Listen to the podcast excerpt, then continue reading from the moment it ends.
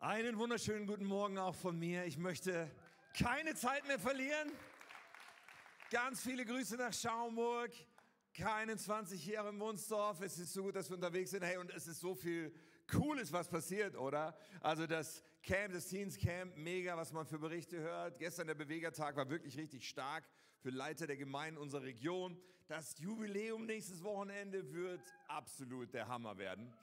Und wir sind in dieser Predigtreihe. Letzte Woche war Pfingsten, Pfingsten der Geburtstag der Kirche und der Moment, wo der Heilige Geist die ersten Christen erfüllt hat. Das haben wir gefeiert und wir haben gestartet mit einer Predigtreihe, die wir heute natürlich fortsetzen und die auch nächste Woche noch fortgesetzt wird bei unserem Jubiläumswochenende. Und diese Predigtreihe, die spricht so voll aus meinem Herzen. Wir haben, würde ich sagen, ein bisschen einen skandalösen Titel gewählt, oder? Hey, ist schon verstörend irgendwie. Die Superbraut. Oder? Die Superbraut. Haben wir das hier vorne? Oh ja. Die Superbraut. Warum Kirche? Hey, und darüber möchte ich heute auch sprechen. Gut, Braut ist ja das eine. Das ist ja so ein, so ein Begriff, der im Neuen Testament an mehreren Stellen, in Epheser 5, in der Offenbarung 19 und an, an verschiedenen Stellen benutzt wird, wo, wo beschrieben wird, dass für Jesus, dass Jesus wie der Bräutigam ist und dass die Kirche wie seine Braut ist. Und das, das, das Wort kennen wir so aus dem Neuen Testament. Ja, aber irgendwie ist es doch verstörend mit diesem Super, oder? Also ich weiß nicht, wie dir das geht. Ich meine, letzte Woche haben wir so viel Gutes gehört über was ist die Kirche, was ist die Kirche nicht, so viel Gold und Grundlagen. Aber was bitte schön ist mit diesem Super? Ich glaube, da müssen wir heute mal drüber sprechen, oder? Das kommt doch nicht in der Bibel vor, das kommt doch aus irgendeinem Comic, auch wenn ich so dieses Jahr, die, die, die Braut macht da so irgendwie ihr Kleid auf und dieses Superman oder Supergirl-Kostüm kommt zum Vorschein. Das ist doch irgendwie aus so einem Science-Fiction-Comic. Ja, was ist da los? Und ich habe gedacht, wir müssen heute über etwas sprechen, was Jesus selbst sagt. Ja, er benutzt nicht das Wort Superbraut, aber er sagt etwas, was dem schon ziemlich nahe kommt.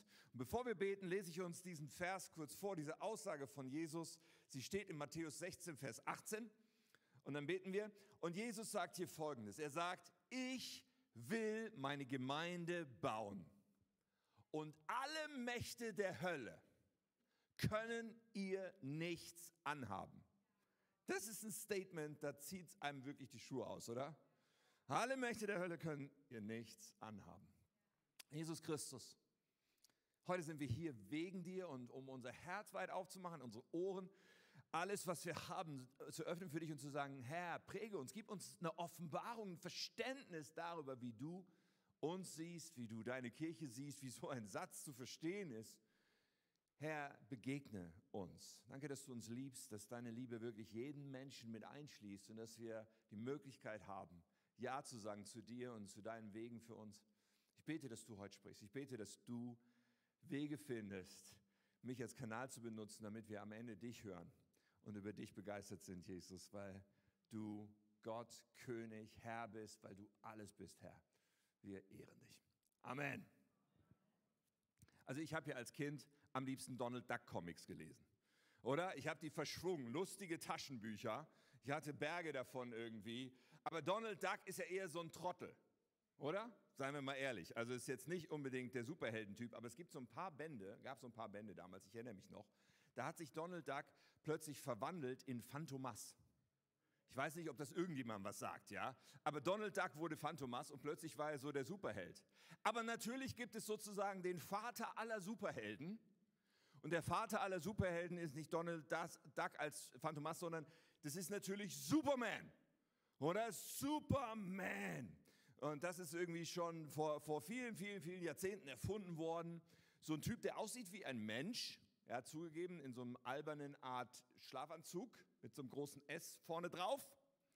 Aber es ist kein Mensch, sondern Superman, kommt vom Planeten Krypton in diesem Science-Fiction-Comic und der ist ein Superheld. Es gibt übrigens auch ein paar Ausgaben, da gibt es dann auch noch Supergirl, also so eine andere äh, Lady vom Planeten Krypton, die hat im Grunde die gleichen Eigenschaften. Also wenn du sagst Braut, Superman, ja, also nehmen wir Supergirl, wie auch immer.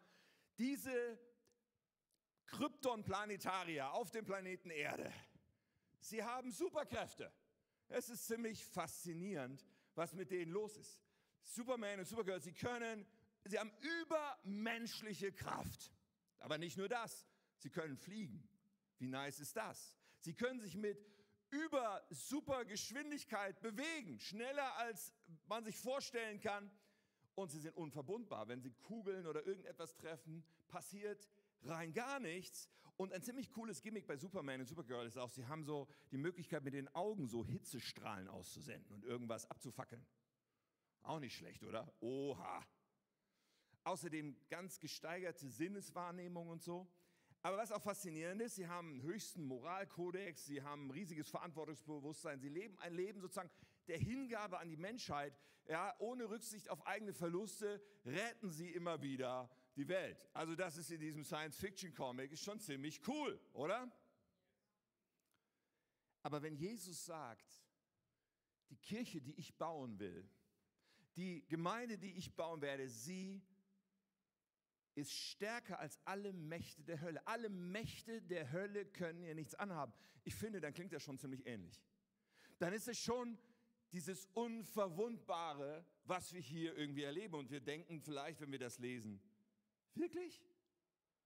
Äh, meine Wahrnehmung ist irgendwie anders. Unter allen Umständen, also unverwundbar. Ich meine, da ist eine Spannung. Jedenfalls in mir. Ich weiß nicht, wie es dir geht. Und diese Spannung werden wir uns heute anschauen. Genau damit werden wir uns heute beschäftigen. Ich weiß nicht, wo du so stehst in dem Spektrum von Yes, Kirche ist das Beste, was es gibt, ist die Superbraut, es ist alles und, und vielleicht auch, nee, Kirche kann ich nichts mit anfangen oder habe ich mit abgeschlossen oder kann mir gestohlen bleiben und ist irgendwie blöd.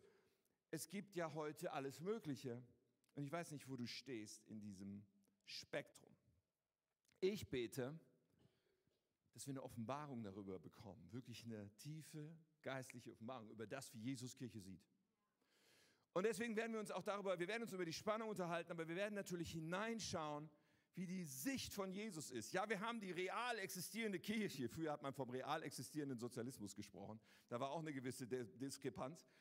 Aber die real existierende Kirche, ja, wir kennen die real existierende Kirche, aber wir wollen uns erstmal damit beschäftigen, was ist denn wirklich das, was Jesus meint? Und das müssen wir verstehen, das müssen wir wirklich, es muss bei uns einrasten. So, wir werden über drei Punkte reden was Jesus da meint, wenn Jesus spricht von der Kirche, von seiner Kirche, die er baut. Was ist damit eigentlich gemeint? Und wichtig zu verstehen vorab ist, dass die Kirche nicht ein Gebäude ist. Auch wenn wir in unserer Sprache das ja manchmal synonym benutzen und von gewissen Gebäuden mit so Kirchtürmen reden, als das ist eine Kirche. Aber das, wovon Jesus redet, ist kein Gebäude. Er redet von Menschen. Er redet von etwas völlig anderem. Und das, was wovon Jesus auch redet, ist keine Institution. Es ist keine Organisation, es ist kein Unternehmen und kein Verein. Klammer auf, auch wenn wir, um kirchliches Leben zu organisieren, uns natürlich Strukturen überlegen und, und auch brauchen, aber wovon Jesus redet, ist etwas anderes. Ich habe es schon angedeutet. Die Kirche, für die Kirche, die Jesus baut, gilt, die Kirche bist du. Die Kirche bist du, die Kirche bist du und die Kirche bin ich. Jesus redet von Menschen. Wenn er davon spricht, ich werde meine Kirche bauen, dann meint er damit Menschen. Und zwar uns, wir gemeinsam, jeder von uns. Das, was er da baut, wie Legosteine, er baut zusammen. Und das, was er baut, sind Menschen. Petrus beschreibt diesen Gedanken so im 1. Petrus 2, Vers 5. Lasst euch von Gott als lebendige Steine in seinen geistlichen Tempel einbauen. Hier ist auch dieses Bild vom Bauen, genau das gleiche Bild, was Jesus benutzt. Und es beschreibt das, was Jesus tut. Er möchte Menschen zusammenfügen als lebendige Steine. Das ist ziemlich krass. Es gibt noch ein anderes Bild im Neuen Testament, das benutzt eine andere Symbolik, aber ist eigentlich noch heftiger und noch verbindlicher, nämlich das Bild vom Körper. Ja, und, und Paulus beschreibt es zum Beispiel in Römer 12, da sagt er, so wie euer Körper viele Teile und jeder Körperteil seine besondere Funktion hat, so verhält es sich auch mit dem Leib Christi. Er redet über Kirche. Wir sind alle Teile seines einen Leibes und jeder von uns hat eine andere Aufgabe zu erfüllen. Und da wir alle in Christus ein Leib sind, gehören wir zueinander und jeder Einzelne ist auf alle anderen angewiesen. Also Jesus baut etwas zusammen hier in dem Bild, ein Leib, und wir alle sind Glieder an dem Leib und nichts ist verzichtbar und alles ist wichtig und alles hat eine Aufgabe und einen besonderen Platz und eine besondere Befähigung. Das ist die Beschreibung. Das Haus Gottes sind wir, der Leib von Jesus sind wir. Kirche ist du und ich zusammengefügt. Wann passiert das? Wann wird jemand da eingefügt? Nun, das passiert in dem Moment, wo ein Mensch sagt, Jesus, ich glaube. Was bedeutet das, Jesus? Ich vertraue dir mit meinem ganzen Leben. Ich gebe dir mein ganzes Leben. Du sollst mein Herr, mein Retter werden. Du sollst derjenige sein, für den ich lebe. In dem Moment, wo wir glauben, ja, wo wir umkehren von einem Leben ohne Gott hin zu ihm, da passiert das. Und interessant ist, dass der Vers, den ich an den Anfang gestellt habe von Jesus, dass der in einem Kontext steht. Und dass dieser Kontext das auch sehr, sehr verdeutlicht. Der Kontext von der Aussage, ich werde meine Kirche bauen, die Mächte der Hölle können nichts anhaben, der Kontext ist ein Gespräch, was Jesus hat mit seinen Jüngern. Und davor der Kontext sozusagen, warum hat er dieses Gespräch ist, weil sich Leute darüber aufregen, dass Jesus nicht das tut, was, er von, was, was sie von ihm erwarten und so weiter. Und weil, weil sozusagen die Frage im Raum steht, wer ist dieser Jesus? Ist das ein Lehrer? Ist es irgendwie einer, der ein paar coole Wunder vollbringt? Ist es vielleicht ein Bekloppter? Was ist mit diesem Jesus? Und dann fängt Jesus dieses Gespräch mit seinen Jüngern an und er sagt in, in äh, Markus, nee, Matthäus 16, äh, Vers 15, können wir das haben? Daraufhin fragte er sie. Und er ist Jesus und sie sind die Jünger. Er fragt sie und er sagt, was meint ihr, wer ich bin? Simon Petrus antwortete, also einer antwortet, du bist der Christus, der Sohn des lebendigen Gottes. Da erwidert Jesus, du bist gesegnet, Simon, Sohn des Johannes. Denn das hat dir mein Vater im Himmel offenbart. Von einem Menschen konntest du das nicht haben. Simon, so wie er da noch heißt, später heißt er Petrus, spricht etwas aus, was er nicht menschlich verstehen konnte, sondern was vom Himmel kam. Und dann sagt Jesus, von nun an sollst du Petrus heißen. Auf diesen Felsen will ich meine Gemeinde, hier kommt dieser Satz, will ich meine Gemeinde bauen und die Mächte der Hölle können ihr nichts anhaben. So, was sehen wir hier? Jesus kündigt nicht nur an, dass er seine Kirche bauen will, sondern er macht deutlich anhand dieses Gesprächs, was das Fundament, was die Grundlage ist, was über drinnen und draußen entscheidet, was darüber entscheidet, wer eingebaut ist in diese Kirche und wer nicht, was darüber entscheidet, was absolut entscheidend ist. In dem Zusammenhang, weil Simon irgendwie diesen hellen Moment hat, weil Simon irgendwie von Gott eine Offenbarung bekommt und ausspricht, wer Jesus ist. In dem Moment gibt Jesus ihm einen neuen Namen. Er sagt, du bist Petrus. Petrus heißt kleiner Fels. Und dann sagt Jesus in einem Wortspiel in dem Satz, auf diesen Felsen, da benutzt er dann das Wort Petra, was ein mächtiger Fels ist, will ich meine Kirche bauen. Und das Missverständnis, was manche daraus gezogen haben, ist, Petrus ist irgendwie der, auf den die Kirche gebaut ist. Und die Päpste seitdem sind irgendwie alle seine Nachfolger. Das ist großer Blödsinn. Das, worum es hier ganz offensichtlich aus meiner Sicht geht, ist das Bekenntnis von Petrus. Ja, das, das, was Petrus ausspricht, diese Aussage ist das Fundament. Diese Aussage, und wer das bekennt und anerkennt und von Herzen glaubt, der steht auf diesem Fundament. Der ist Teil von der Kirche, die Jesus baut.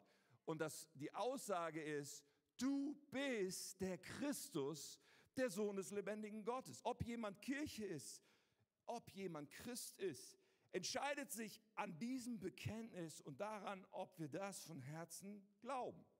Deswegen, da bin ich schon bei meinem zweiten Punkt, das Fundament. Das Fundament ist, Jesus ist Retter, Herr und Gott. Warum diese Worte? Nun, Christus, das ist, worauf sie alle gewartet haben, als Jesus kam. Alle Juden haben darauf gewartet, dass der Messias kommt.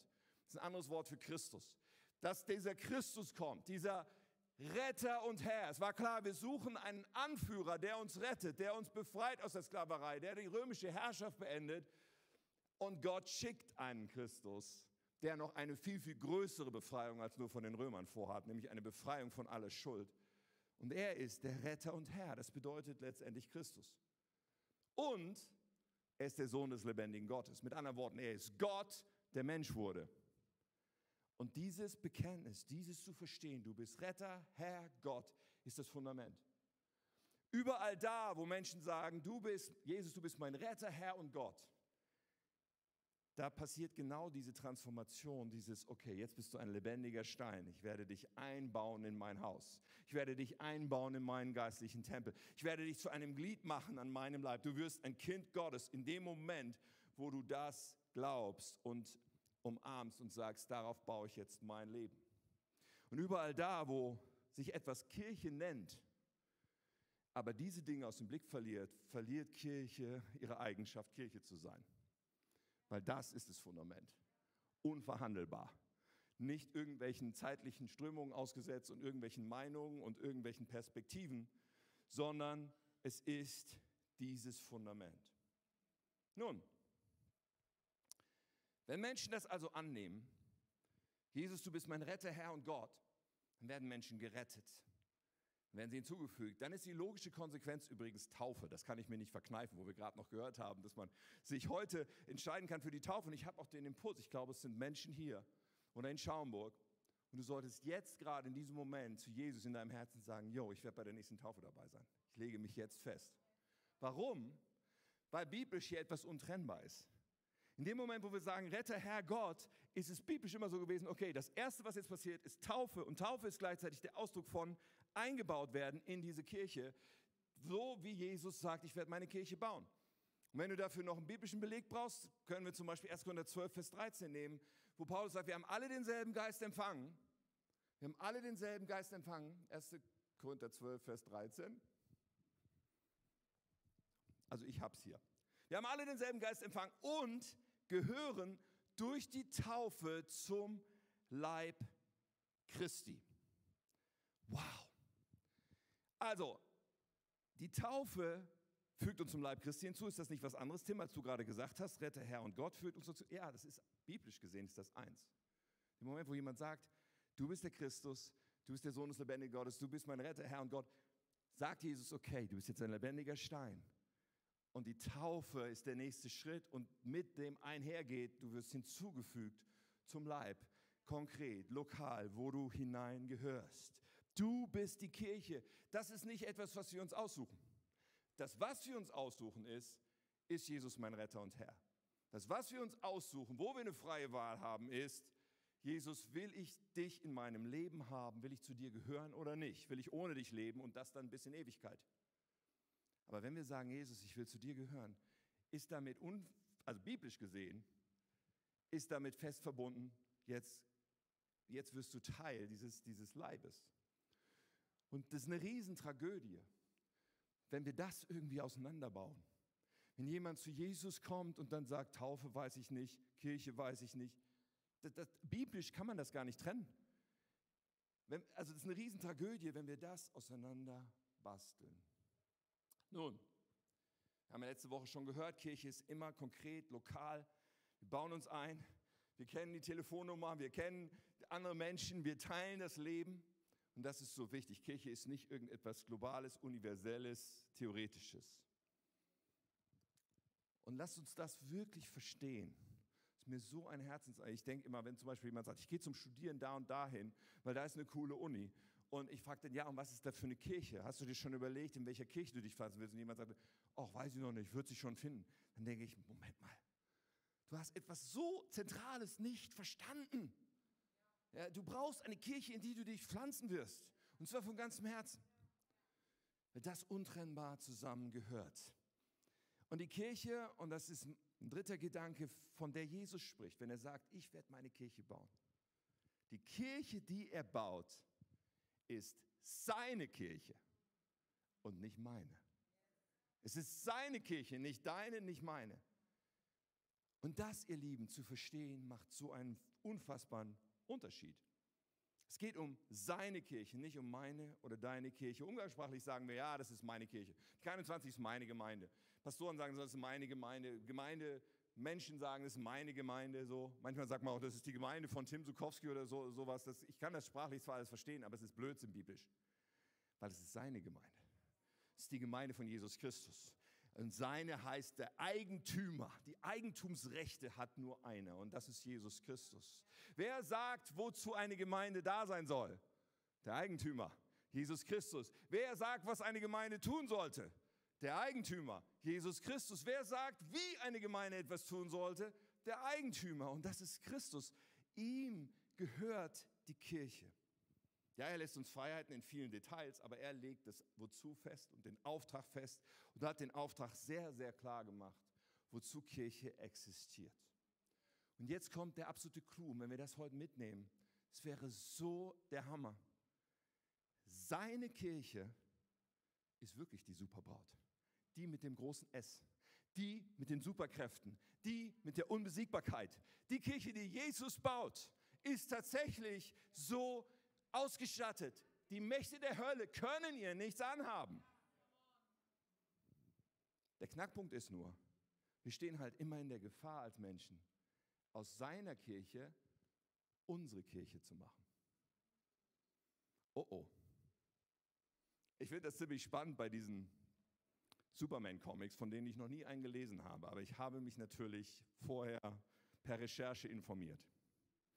Bei diesen Superman, Supergirl-Comics ist es ziemlich spannend. Es gibt ein Ding, das dazu führt, dass Superman seine Kraft verliert und seine Unbesiegbarkeit. Und das nennt sich in diesen Comics Kryptonit, ein Mineral vom Planeten Krypton.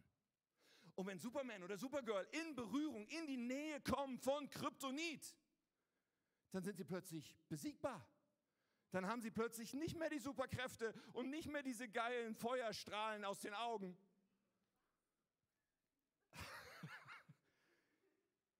Kryptonit.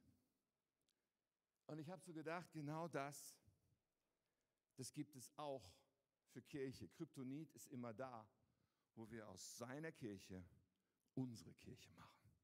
Wo wir so tun, als hätten wir die Eigentumsrechte. Wo wir so tun, als müsste sich Kirche darum drehen, dass es mir gut geht, dass es mir gefällt, dass es meinen Geschmack trifft, dass es meine Bedürfnisse trifft. Dann machen wir aus seiner Kirche unsere Kirche. Und das ist ein Riesenfehler, weil das ist wie Superman und Kryptonit zusammen. Die Unbesiegbarkeit, die Superkräfte gehen dahin. Und letzte Woche hatten wir diese Tabelle und mich hat das inspiriert, heute auch eine Tabelle mitzubringen. Meine Tabelle geht um den Vergleich von seiner Kirche und unserer Kirche. Und ich befürchte fast, dass wir die falschen Folien haben heute, die falsche Version. Ich hoffe, dass ihr diese Tabelle habt. Nein, habt ihr nicht. Oh, das ist ganz schlecht. Oh, oh, oh. Ja, nicht die neueste Version. Aber ich hoffe, dass ihr wach seid und gut zuhört, weil ich es euch einfach. Okay, stellt euch eine Tabelle vor. Auf der einen Seite steht seine Kirche und auf der anderen Seite steht meine Kirche. Seine Kirche ist die Kirche, wo Einheit über alles geht. Meine Kirche ist, wo meine Meinung über alles geht. Seine Kirche dient dem Auftrag und tut alles, was dem Auftrag dient. Meine Kirche tut bitte schön nur das, was mir gefällt. Seine Kirche sagt, ich will mehr sein wie Jesus. Ich will ihm nachfolgen. Ich will mich von ihm verändern lassen. Meine Kirche sagt, ich bin halt so. Ich bin halt, wie ich bin. Seine Kirche sagt, Jesus ist die Wahrheit. Die einzige Wahrheit. Und es gibt auch nur eine Wahrheit. Meine Kirche sagt, jeder hat so seine Wahrheit. Du hast deine Wahrheit, ich habe meine Wahrheit. Seine Kirche sagt, ich stehe dazu, dass ich dazugehöre, auch wenn es einen Preis kostet. Und das wird es teilweise. Meine Kirche sagt, oh, es muss ja keiner wissen, dass ich zur Kirche gehöre. Und viele wissen auch gar nicht, was ich so mache am Wochenende. Seine Kirche besteht aus Menschen, die sagen, ich bin da, Punkt. Oh, wir haben eine Tabelle hier oben. Fantastisch. Okay, wir können ein paar Punkte weitermachen. Ich bin da. Okay. Seine Kirche sagt, noch ein weiter. Noch einmal klicken. Ich bin da. Da ist es. Come on. Ich bin da. Punkt. Meine Kirche sagt, ich bin da, wenn ich mag, wenn es gerade reinpasst, wenn ich gerade nichts Besseres vorhabe. Und seine Kirche sagt, ich mache mit. Punkt. Weil ich bin ja Teil des Leibes, ich bin ja Glied am Leib. An meinem Körper sagt normalerweise kein Körperteil, ich mache nicht mehr mit. Karlsson vom Dach, da mache ich nicht mit. Nein, ich mache mit. Aber meine Kirche sagt, ich mache mit, wenn es sich gut anfühlt, wenn es gerade reinpasst, wenn jemand genau den Platz für mich macht, wo ich mich wohlfühle. Seine Kirche ist geprägt von Gnade, von dem Bewusstsein, ich bin nicht hier, weil ich es mir verdiene, weil ich so ein toller Hecht bin, weil ich auf andere herabschauen könnte, sondern aus Gnade von Jesus. Weil meine Kirche sagt, ich kann jeden und alles beurteilen und kann mich innerlich über andere Menschen stellen. Siehst du diesen riesigen, gewaltigen Unterschied zwischen seiner Kirche? Seine Kirche glaubt an Gottes unendliche Kraft, wo alles möglich ist. Meine Kirche lebt aus meiner eigenen Kraft, wo ich mich anstrengen muss. Kryptonit, ihr Lieben. Das gibt es auch für Kirche. Aber Jesus hatte seine Kirche im Blick. Wenn Jesus über Kirche spricht, spricht er über seine Kirche, die unbesiegbar und unüberwindbar ist, genau deswegen, weil er sie baut. Weil es um ihn geht, weil er definiert, wo es lang geht und deswegen ist sie unbesiegbar. Und seit Pfingsten vor 2000, vor fast 2000 Jahren, 1990 Jahre ungefähr, ist das erste Pfingsten, von dem wir als Kirche sprechen, her. Und seitdem ist die Superbraut unterwegs. Und schauen wir uns an. Ich meine, das waren ein paar Mannekes am Ende der Welt, kann man sagen, am Rand, am unbedeutenden Rand vom Römischen Reich. Ein paar Leute. Und sie haben angefangen, diese Botschaft von Jesus in jeden Winkel, buchstäblich jedes Land und jeden Winkel der Erde zu tragen.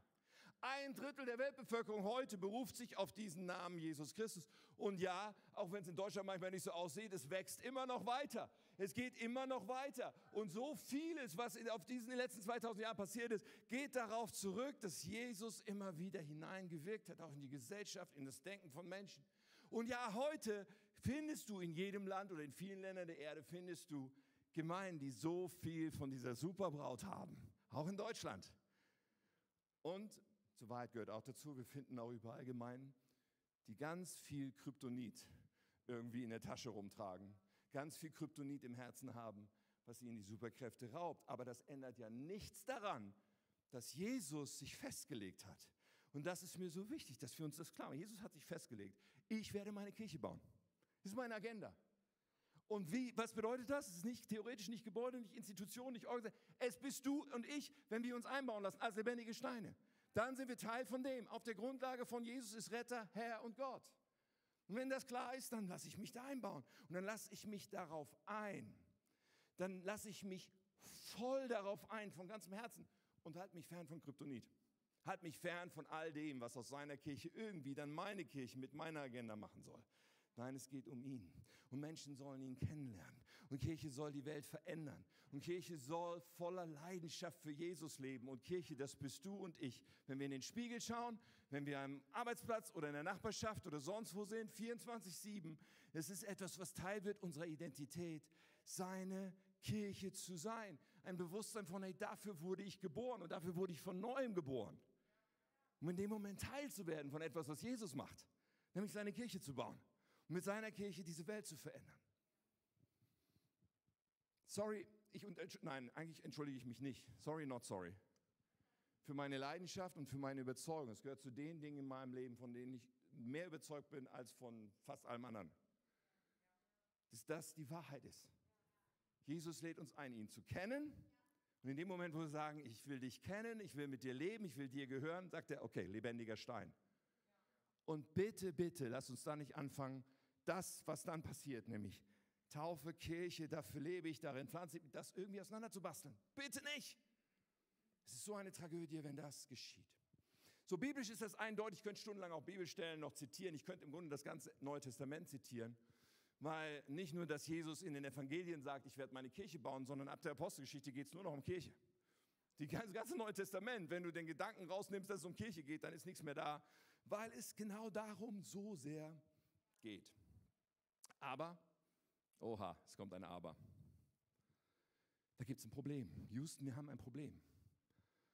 Die Superbraut wirkt manchmal nicht so richtig wie eine Superbraut. Da ist diese Spannung, oder? Wenn wir uns wirklich darauf einlassen, wenn wir sagen, okay, ich will mein Leben leben in dem Verständnis von, ich bin Teil von dieser Kirche, ich bin Kirche, dann wird das immer konkret bei der unvollkommenen lokalen menschlichen Ausgabe von Kirche. Es menschelt in Kirche. Und Menschen können so sehr nerven. Wie schön wäre Kirche ohne Menschen. Das Problem ist nur, Kirche, das sind halt die Menschen. Wie gehen wir mit dieser Spannung um? Damit, dass es einen Preis kostet, in Kirche zu sein. Dass es anstrengend sein kann, in Kirche zu sein. Dass man sich manchmal fragt, ja, wo ist sie denn, die Superkraft? dass die Kirche manchmal sich nicht unverwundbar anfühlt, sondern sogar ziemlich mit Dreck beworfen wird. Und das ist, wenn du dich outest als, hey, ich bin Teil dieser Kirche, vielleicht wirst du mit Dreck beworfen, zumindest verbal. Kirche, Jesus baut die Kirche, Jesus versorgt die Kirche. Ja, aber am Ende des Tages ist es doch, ist es doch meine Spende und meine Finanzen, was die Rechnung bezahlt. Es ist, es ist doch, es sind doch Menschen, die die Stühle stellen. Es sind es doch Menschen, die die Kinderkirche machen, damit Eltern hier die Erwachsenenbetreuung genießen dürfen. Am Ende des Tages sind es da doch Menschen, die da irgendwie, und dann gibt es auch noch Leiter. Also ich dachte, Jesus leitet die Kirche, aber dann sind es da Leiter und ich finde die Entscheidung einfach falsch, die dieser Leiter trifft. Die real existierende Braut ist manchmal nicht so richtig zu erkennen als die Superbraut, oder? Sie fühlt sich nicht immer so an. Ich meine, wahrscheinlich denkst du, irgendwo wird es schon die perfekte Kirche geben. Ich habe auf Instagram, da habe ich eine gesehen. Auf Instagram gibt es die perfekte Kirche. Das Problem ist nur, sobald du mal physisch zu dieser Kirche hingehst und in die Nähe dieser Kirche kommst, ist sie nicht mehr perfekt. Und wie gehen wir mit dieser Spannung um? Es gibt diese Spannung, wir müssen innerlich damit umgehen. Gehen wir mit unserem Herzen auf Distanz, relativieren wir, sagen wir, es, es, es gibt ja noch, ja, ich lasse mich besser nicht voll drauf ein, es gibt ja noch einen Hinterausgang, ja, und wenn es mir zu viel wird, wenn es nicht gut läuft, wenn, es, wenn ich verletzt wurde, wenn Erwartungen enttäuscht wurden, naja, gut, dann, dann habe ich ja jedes Recht zu gehen, oder? Ist ja doof, die Kirche. Aber wenn wir schnallen, wie Jesus das sieht, wie er die Superbraut sieht, dann ist ohne Kirche leben ohne Leib, ohne Geschwister, konkret, es ist keine Option. Es ist einfach keine Option. Und das möchte ich so, also das wünsche ich mir so, dass es eine tiefe Erkenntnis und ein was Tiefes in unser Innerstes installiertes Erkenntnis ist. Es geht nicht ohne. Weil Jesus ändert seine Meinung und er wusste schon, also Jesus überrascht auch nichts, er wusste schon, dass es Menschen würde. Aber er sagt trotzdem. Und ich möchte drei simple Überzeugungen noch nennen auf der Zielgeraden. Und ich wünsche mir, dass du die bei dir installierst. Ich, das ist deine Entscheidung. Aber ich wünsche mir, dass wir drei Dinge für uns ganz festmachen. Nummer eins ist, lebe Gottes Platzanweisung. Ich glaube an Platzanweisungen Gottes. Ich glaube in Bezug darauf, dass es viele Kirchen gibt, unterschiedliche Kirchen und sonst was, dass jeder Christ aber von Gott erwarten darf und von Gott auch bekommt eine Platzanweisung. Und dass man sagt, okay Gott, wenn du mich hier haben willst, dann bin ich hier. Oder wenn du mich da haben willst, dann bin ich da. Und dann bin ich da mit ganzem Herz. Ich lasse mich voll darauf ein und meine Vorlieben, meine Erwartungen, meine Meinungen, die haben viel weniger Gewicht, sondern was wirklich Gewicht hat, hat deine Platzanweisung, hat dein Reden zu mir und da werde ich sein. Das ist Nummer eins. Nummer zwei ist, umarme Unvollkommenheiten. Umarme, um, es wird unvollkommen sein, egal wo Gott dir deine Platzanweisung gibt, du wirst dich pflanzen und merken, es ist unvollkommen. Und bei Unvollkommenheiten habe ich so ein kleines Sternchen dran gemacht. Ich weiß nicht, ob du es gesehen hast hier oben das ist für die Fußnote, die sage ich dir jetzt. Natürlich hat das Grenzen. Es gibt halt Dinge, die, ja, die führen, die führen dazu, dass wir das in Frage stellen. Wenn Irrlehre gepredigt wird oder ja, es gibt bestimmte Dinge, wo man sagt, ich, also da kann ich echt nicht mit. Okay. Aber das führt niemals dazu, liebe Geschwister, das führt niemals dazu, dass wir sagen, okay, und jetzt bin ich fertig mit Kirche. Also, biblisch der Praxis leider schon, aber biblisch. Es führt niemals dazu, dass wir sagen, ich bin fertig mit Kirche, sondern dass, dass wir sagen, zu beten und einen Prozess mit Gott zu gehen. Was bedeutet das für mich? Was, was ist meine, vielleicht, vielleicht änderst du die Platzanweisung. Ja, das habe ich auch schon erlebt. Aber, aber die Platzanweisung Gottes wird weiter der Maßstab sein.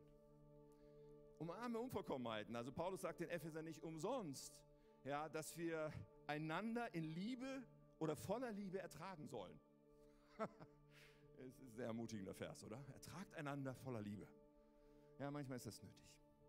Und das dritte ist, sei Teil der Lösung. Ja, jede lokale Kirche, auch die K21, und ich finde die schon ziemlich super.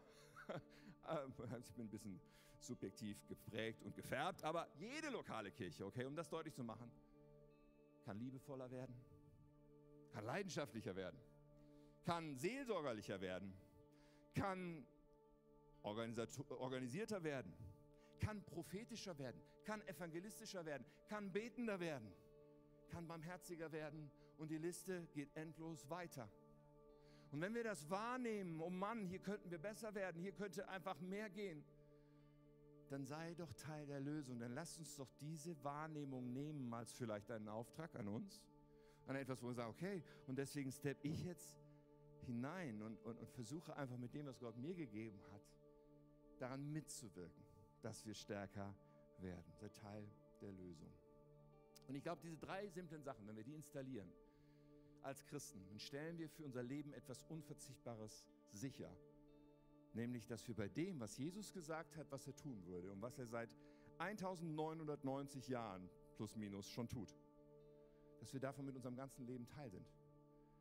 Von dieser Aussage, ich werde meine Kirche bauen. Und die Mächte der Hölle können ja nichts anhaben. Diese drei simplen Sachen machen da etwas sicher. Und ganz ehrlich, ich habe schon oft an Kirche gelitten. Ich bin mit 19 Jahren zum Glauben gekommen, in einer kleinen, interessanten Gemeinde. Und ja, ich habe gute Jahre erlebt. Ich bin da dankbar. Ich habe viel Gutes dort empfangen. Und dann habe ich erlebt, wie diese Gemeinde sich quasi zerlegt hat. Und auch das Jugendprojekt, wo, wo meine ganze Leidenschaft und Herz drin war, alles ist da baden gegangen. Wegen Dingen, wegen Dynamiken in dieser Gemeinde.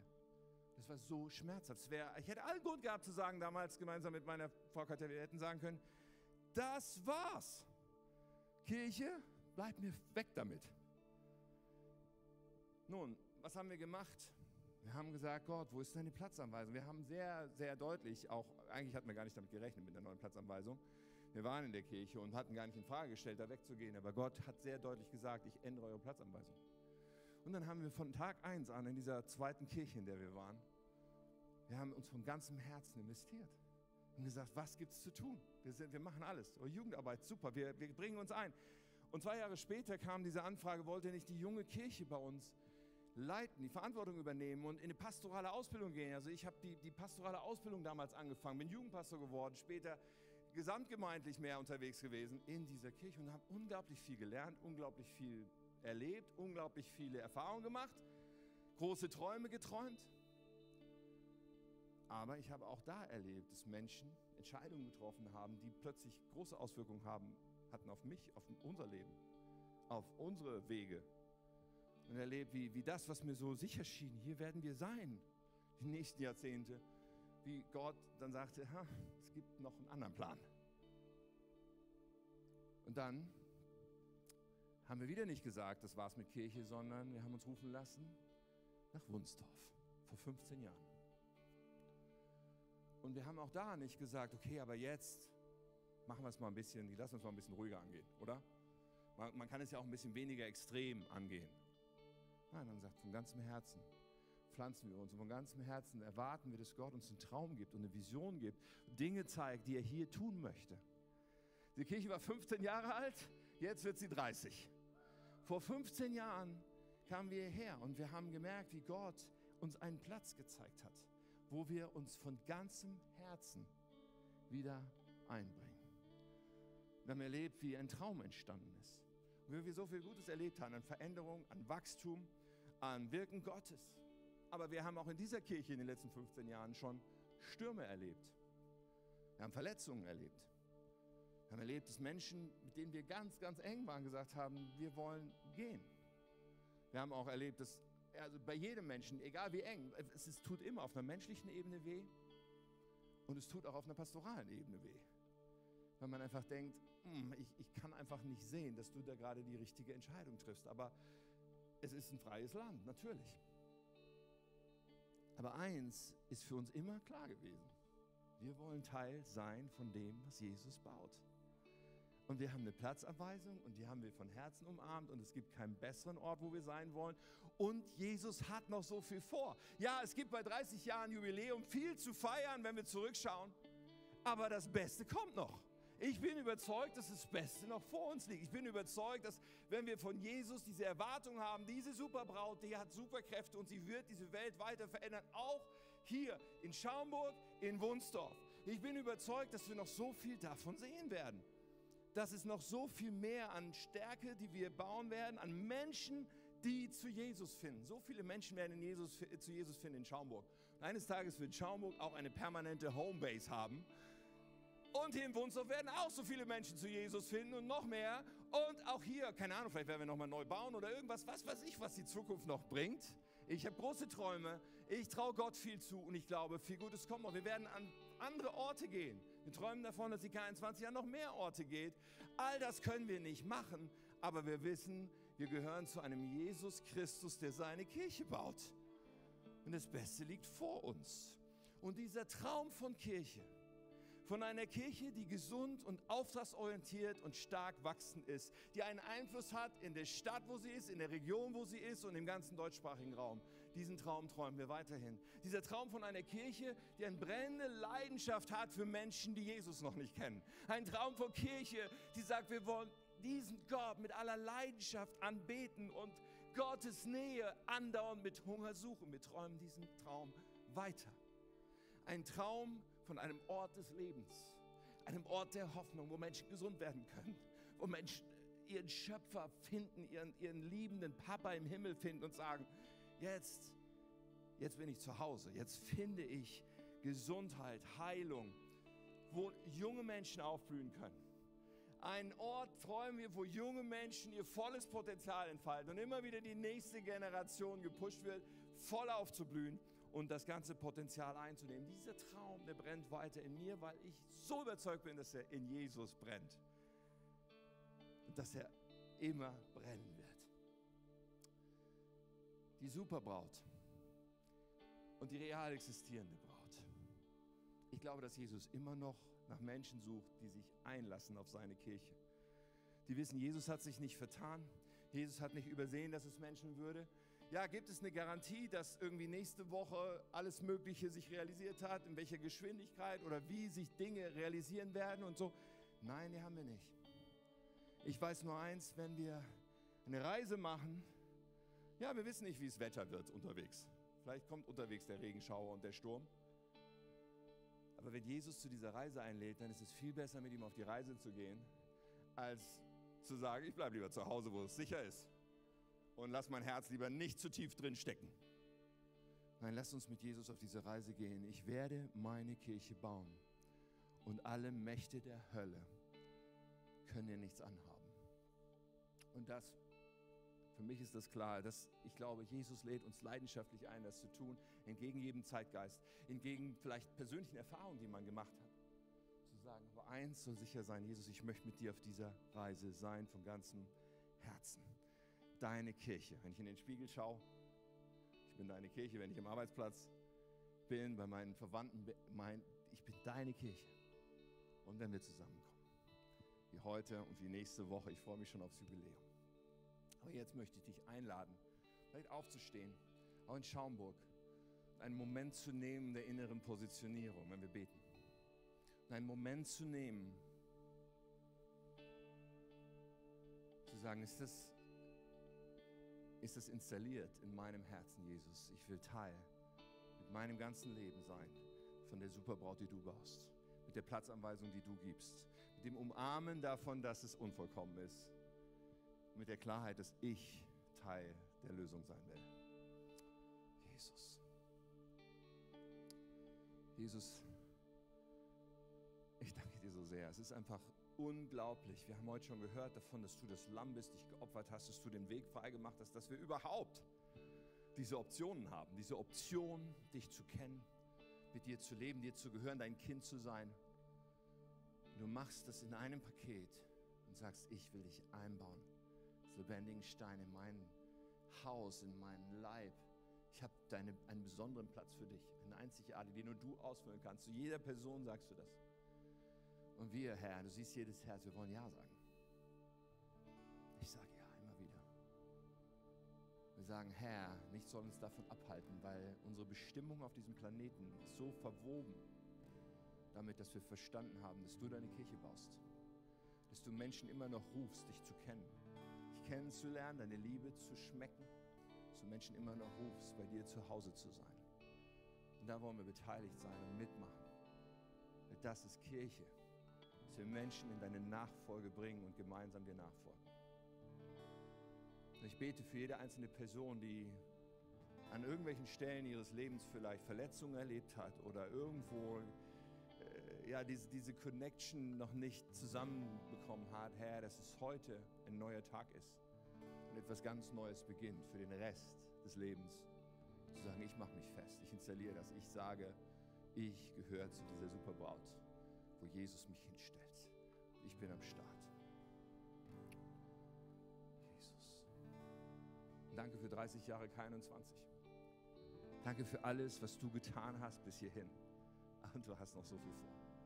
Danke, dass wir als Kirche miteinander leben dürfen, sehen dürfen, wie Kinder aufwachsen, sehen dürfen, wie Leben verändert wird. Dass da so viel Schönheit drin liegt, wenn wir uns einlassen auf, auf dich und dein Leib.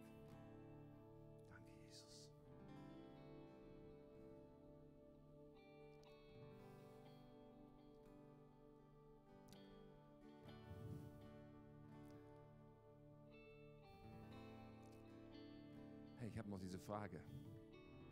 Kennst du Jesus? Ich habe davon gesprochen, das ist, womit alles beginnt. Dass wir etwas in unserem Leben klar machen. Jesus, du bist mein Retter, mein Herr, mein Gott.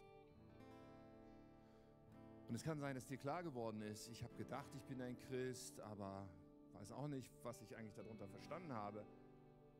Aber eins merke ich, da gibt es mehr. Es gibt die Möglichkeit, Jesus persönlich zu kennen. Es gibt die Möglichkeit zu sagen, du bist der, dem ich nun folge, der mein Leben leitet, dem ich vertraue. Und weißt du was?